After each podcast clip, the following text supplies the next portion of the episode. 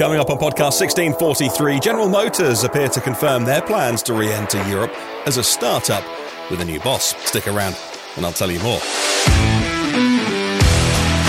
Also on the podcast today, Norwegian and Swedish EV sales, plug in sales are back up. We talk about the EVs powered by all solid state batteries and how far away they might be, and why Tesla is giving the Californian DMV a demo of their full self driving. Those stories and much more coming up on the podcast today. Well, good morning, good afternoon, or good evening. Wherever you're listening around the world, it's EV News Daily, a trusted source of EV information. For Thursday, the 3rd of November, my name is Martyn Lee, and I've been through every EV story so you don't have to. The podcast this month is sponsored by And Charge, and this week they have a high level reward on Ionity charges, meaning you answer five quick questions about the charge location you're at. Next time you're charging on Ionity, you get some rewards on that. You can exchange those for things like credits to spend at Amazon or even charging vouchers with Octopus Electric Universe, sponsor of this show.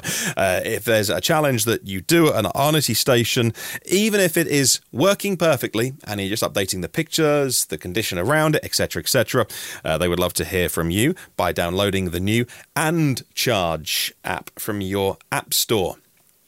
All right, let's get into the podcast today, and we'll start with our headline story, and that is General Motors appearing to confirm their re entry into the European market with more details. Of course, they left it when they sold Opel Vauxhall to Stellantis, what, four or five years ago. Earlier this year, the CEO, Mary Barra, confirmed they would return to the European market, but we weren't quite sure what form it would take. Well, hopefully, I think we know a little bit more now. A report in Electrive says that Jaclyn McQuaid is going to be the new MD of General Motors in Europe as a startup business. She will lead the implementation of GM's new mobility business in Europe. So that sounds to me like very much a start from scratch business.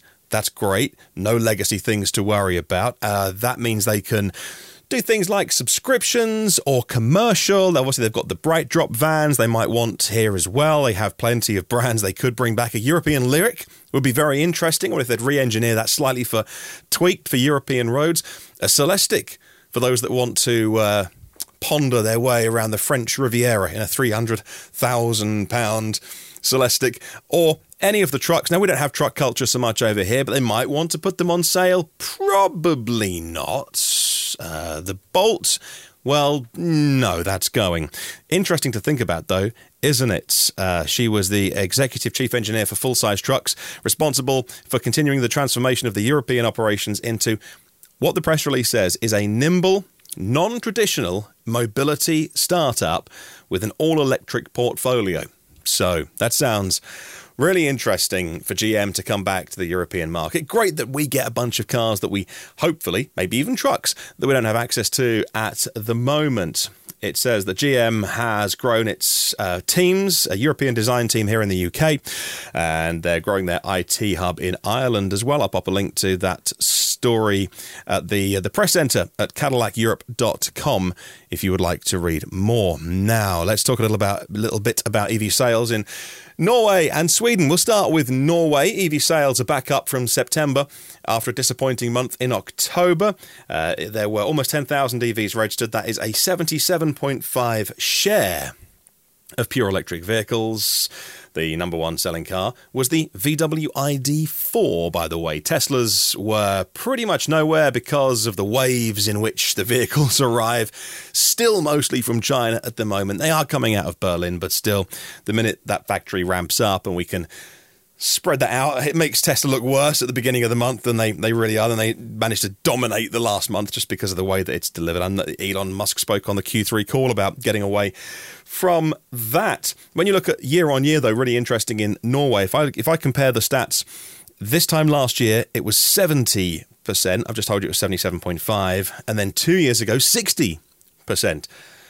So probably diminishing returns there as people still will always need, I don't know, like a diesel or petrol vehicle for a niche reason. But still, that is very impressive. Add in uh, the fact that plug in hybrids and non plug in hybrids are decreasing. Norway really is a place for full electric vehicles. I've only been once to Norway, and, and it is kind of weird when you're walking around and all the cars driving around. There's a lot of electric cars, all making slightly different electric car noises but it's noticeable.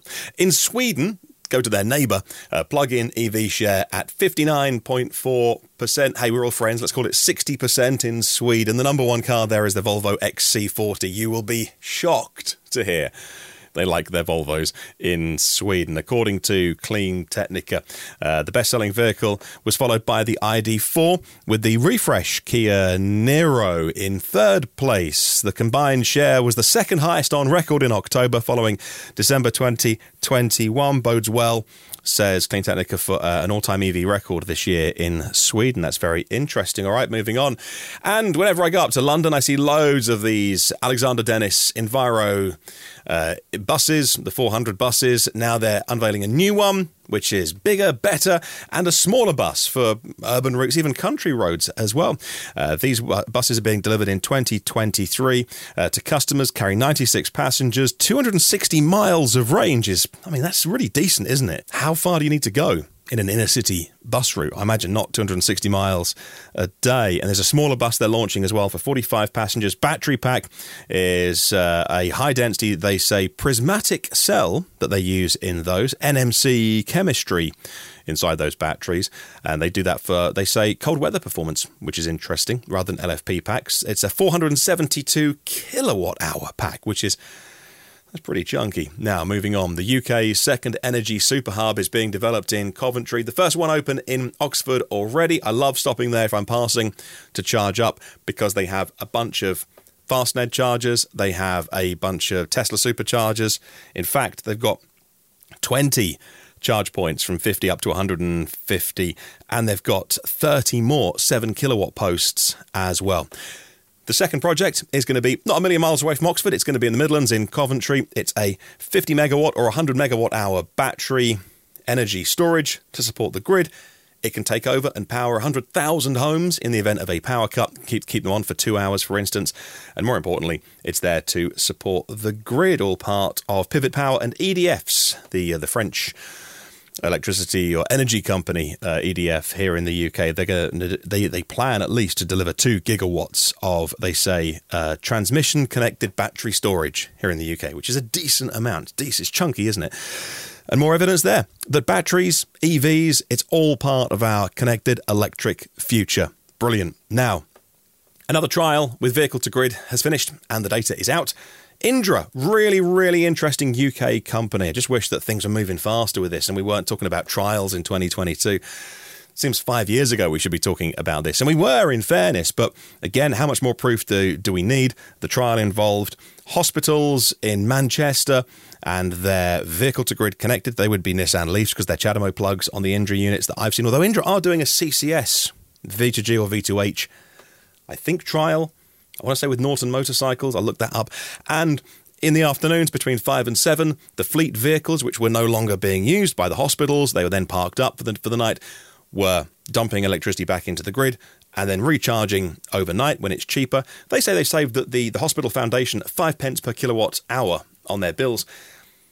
That doesn't seem much. Like my overnight electricity is 5.5p on Octopus Go Faster, and daytime's what's now like 40 50p if i had a, a, a new deal oh, it's capped isn't it? I, yeah i need to, to factor that in but it's a big big offset. So i would expect that possibly to be more depending on your electricity deal. Now evs powered by solid state batteries are at least 10 years away. So says a company that is well competing sort of with solid state batteries, so you wouldn't be surprised to hear what they're saying. But it is interesting because when someone like this talks about it, we have to listen because so often you see it in the newspapers or people who are not as informed about this say, well, the future, the future is, uh, you, you know, nuclear fusion and hydrogen and solid state batteries because I read it in the newspaper once. And this person from StoreDot, who is Dr. Doron Myersdorf, he's the CEO.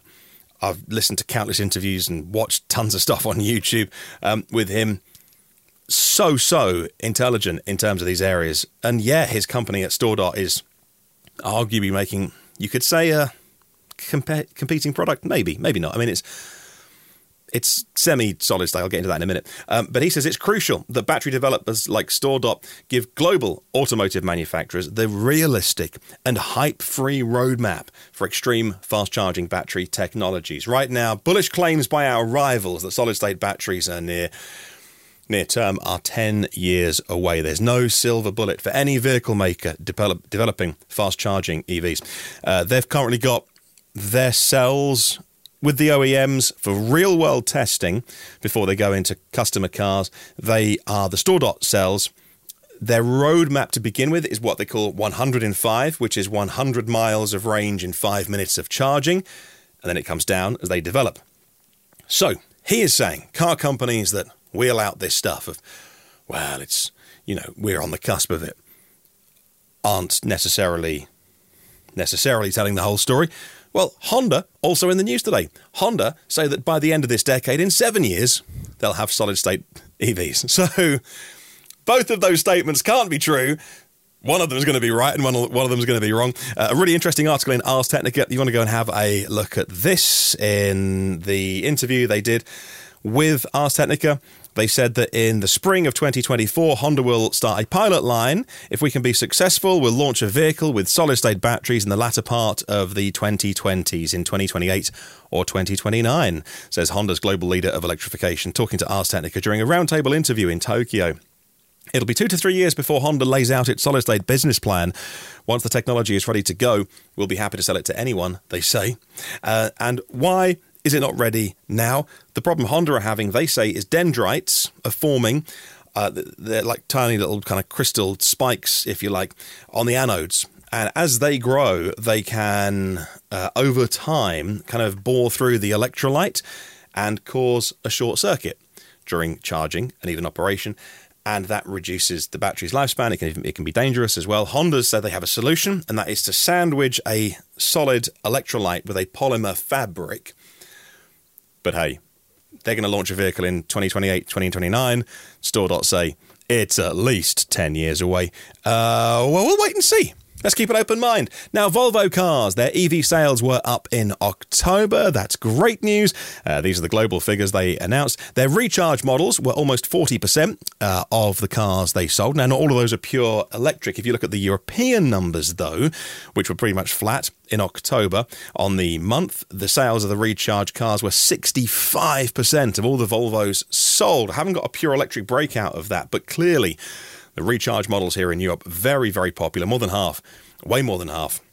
Almost two thirds of the Volvos sold have a plug socket on the side, which is brilliant. Right, coming up on the podcast very soon, leave us turned on. Lots more to come. We're going to discuss Tesla giving a full self driving demo to the California DMV, why Tesla are closing their original, the OG store in China, and the award that Volkswagen have won with the ID4. Those stories and more coming up. Stick around. All right, now let's talk about the Mercedes Benz EQS. That's the SUV version landing in November, says Autocar magazine, at a price of £130,000. Wow. Yep, we're not short of expensive EVs, are we, to buy? Uh, the report in Autocar says that the SUV version of the EQS, the luxury flagship, goes on sale this month for 130k and it has the same battery as the saloon version of the EQS in the floor plan of the vehicle. It's their first Mercedes EV to have an off road mode as well, although by no means is this an off roader. But I guess if you're doing, I don't know, in a field that's a bit muddy, it's got an off road mode. Uh, in a departure, from the saloon versions of the EQE and the EQS saloons. Uh, the doors are framed, they've got flush handles for aero reasons, and the SUV has uh, running boards as well, which actually play a bit of an aero part. They're not a hindrance, but uh, that's interesting because this obviously SUV popularity in EV world, which is understandable because the batteries take up a chunk of room, so it's easier to make a taller vehicle. You often have to step up into some EVs, and that can, you know, a running board can certainly help some people that find it a little bit more difficult to get into a higher vehicle. Entry model is the EQS 450, rear wheel drive and single motor, going up to the 450 Plus, 450 4MATIC, all wheel drive, and the EQS 580 4MATIC it's got 536 brake horsepower. Haven't got a price on that top one, but Yeah, that's expensive. It's got rear wheel steering up to 10 degrees of angle, which gives it the turning circle for this massive car of, of a Volkswagen Golf, which is very, very impressive. Yesterday, I told you about Zeekr, the Chinese brand owned by Geely, uh, and their kind of people carrier six seater luxury uh, mover. That's on yesterday's podcast. Go have a listen to that. And today, we can confirm that they will enter the European market in 2023.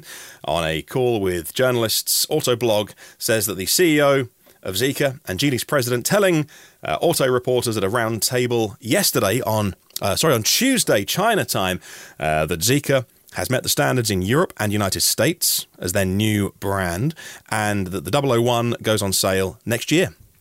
Now, they sold 40,000 of those in China in the first nine months of the year compared to 220,000 Model Ys from Tesla to give you a, a, you know, just for context of how many they're selling. It's not really a Model Y competitor, even though it's the same price as the Model Y. It's more of a EV fastback or an estatey kind of car rather than a, a lifted SUV. Uh, but that's really interesting. I would have one of these at the drop of a hat. Zeekr got Geely behind it. The styling looks amazing. The 001 looks brilliant. Now, let's talk a little bit about Tesla giving a demo of full self driving beta to the California DMV the regulators, and not wanting critics in that meeting. Let me get into it. An Electrek today, report today says they reluctantly, interesting word, I guess it is, isn't it? Reluctant, gave a demonstration to the DMV. Bloomberg writing The demo of the system Tesla markets as full self driving held last week at the Sacramento headquarters of the DMV, according to emails Bloomberg viewed. Also, at the October 26th event were the head of Highway Patrol, a deputy secretary with the State Transportation Agency, and outside advisors. The head of policy for Tesla, Jennifer Cohen, wrote to the DMV and said, I question whether it's appropriate to include your consultants that have made negative public statements about Tesla. The DMV replied, Our consultants assist us with our ongoing examination of the technology available on California public roads. wow, that is a very clear um, uh, go and uh, yeah, uh, uh, no, th- thank you, but no, thank you. I was looking for the polite set of words on that one. That's a very much a hey, thanks for your email, but uh, do one. So interesting that Tesla are engaging with regulators, trying to read into what's happening here. Maybe they've got to. Until now, so bearing in mind that US regulation and European regulation very different. US regulation, not like the aerospace industry, which is prove you're safe before we let you fly. The American auto regulation is very much like you do stuff and we'll decide whether it's safe or not. Here in Europe and the EU, it's we'll decide whether you can put that technology on the road first. It's like aerospace over here. And it's very much, and, and European roads are safer. So, different ways of doing it, I guess, uh, in terms of the casualty rate per certain miles. But either way, that's how Tesla have managed to do it so liberally until now. Engaging with regulators is interesting. Elon Musk on the Q3 call talked about how the technology will be ready, but they won't be licensed to use it. That was interesting. A change, a subtle change of using words thereafter since 2016 and earlier saying our cars will drive themselves across the country, you know, next year. And then next year, whether they're trying to head off legal cases from people saying, all right, I've had it. I paid for this years ago and the car doesn't do it. So I want my money back or I'm going to sue you. And also regulators tightening, really started tightening the thumb screws on Tesla now. So it's interesting that they are engaging, but still wriggling a little bit, like the, the, which is the Tesla way. Say, look, we don't want our critics in the meeting. If the technology is brilliant and works well, you would want to win over your critics, surely. Or is it a bit like wanting an unbiased jury in a trial? I see it from both sides really interesting to follow. Now, let's talk a little bit about Tesla uh, at the Petersen Automotive Museum. Not the first time they've had an ex- exhibit there, uh, but they have got uh, a new exhibit called Supercharging the Electric Revolution, opening from November 20th to October 22nd next year. Uh, I think there's a Cybertruck, there's the prototype of the Roadster. My God, that was years ago now. And. Um, and I think a Model S Plaid is going to be there as well. So I think if you paid entry to the to the Petersen, you get entry to the Tesla exhibit. If you want to go see a Roadster, uh, which is almost a classic car these days, I joke, I jest. Don't complain in the comments. And uh, and, and a Cybertruck in person. Now, Tesla closing their first showroom in China. The OG space is closing down. It was open in 2013 in a mall, and Tesla have shut what they say is their flagship showroom. I think the media are trying to make a bigger deal out of this than it really is. Uh, this is a, a, Reuters report saying uh, that Tesla confirmed the closure of the showroom in Beijing's upscale downtown uh, shopping centre, Parkview Green, on Wednesday to a Reuters reporter. Uh, it had located the store to another mall called Raffles City. The showroom was opened in mid October and is smaller than the original two floor showroom in Parkview Green. People with knowledge of the matter so the Tesla has shut it down late last week and it's reopening. So that's almost 10 years. Maybe it was a 10 year lease. It was the first store in in uh, in Shanghai, um, by the look of it, the first one in China, I should say. And you know, ten years ago, things changed. I've only been to one really busy mall store in Miami for Tesla, and it was like the zoo. I couldn't believe it. It was a Saturday, it was a weekend, Saturday or Sunday in Miami, and people were like all the all the Teslas were there in the mall. All the doors are open. There's kids climbing across them and jumping on the seats and swinging off the handles. And the Tesla staff are cool, but I'm like, I'm not sure this sells too many cars. But you know, obviously, over the years, Elon Musk has prevaricated on their use of public showrooms and stores. Uh, but that one closing down, I don't think that's a big deal, do you? Volkswagen with the ID4 have won uh, the first ever SEMA award for EV of the year. Uh, that is at the Specialty Equipment Market Association, the SEMA show in Vegas, in Nevada. Uh, they praised the vehicle, the ID4, uh, for there being an ideal platform for customization. And a long read for you, Politico website has what an article called The Gas Station's Hidden battle to survive. I'll just read you a couple of paragraphs because it's interesting to look at. Uh, the convenience store industry made $428 billion last year selling fuel. Corporate utilities made the same selling electricity, 424 billion. But the electric vehicle will inexorably tilt the playing field in the utilities' favour writes Politico. That's because with the onset of the EV, uh, the dominant fuel will become electricity, and the utility controls it all. Well, the article goes on to talk about how utilities are monopolies, how they've got an inbuilt advantage, how nobody else can sell electricity apart from utilities, and convenience store owners fearing that they will have ultimately uh, a very weak hand to play when it comes to refueling EVs as we move away from uh, gasoline and to electric. Uh, that was out over the weekend, I think, or Friday night on Politico. I've just caught up with it. So uh, a little long read for you to have a look at later. And that's our show for today. Thank you so much for listening. Our Patreon partners. Couldn't do it without you guys. Our premium partners of the show Phil Roberts of Electric Future, Brad Crosby, Porsche of the Village in Cincinnati, Audi of Cincinnati East, Volvo Cars of Cincinnati East, National Car Charging on the US mainland, and Aloha Charge in Hawaii. Derek Riley's EV Review Ireland YouTube channel, Richard at rsev.co.uk for buying and selling EVs in the UK, Octopus Electric Universe, global public charging made simple with one app and one map. Check out millbrookcottages.co.uk for your five star luxury cottage break in Devon. And and LeasePlan Electric Moments. They joined up yesterday as a new sponsor of the show.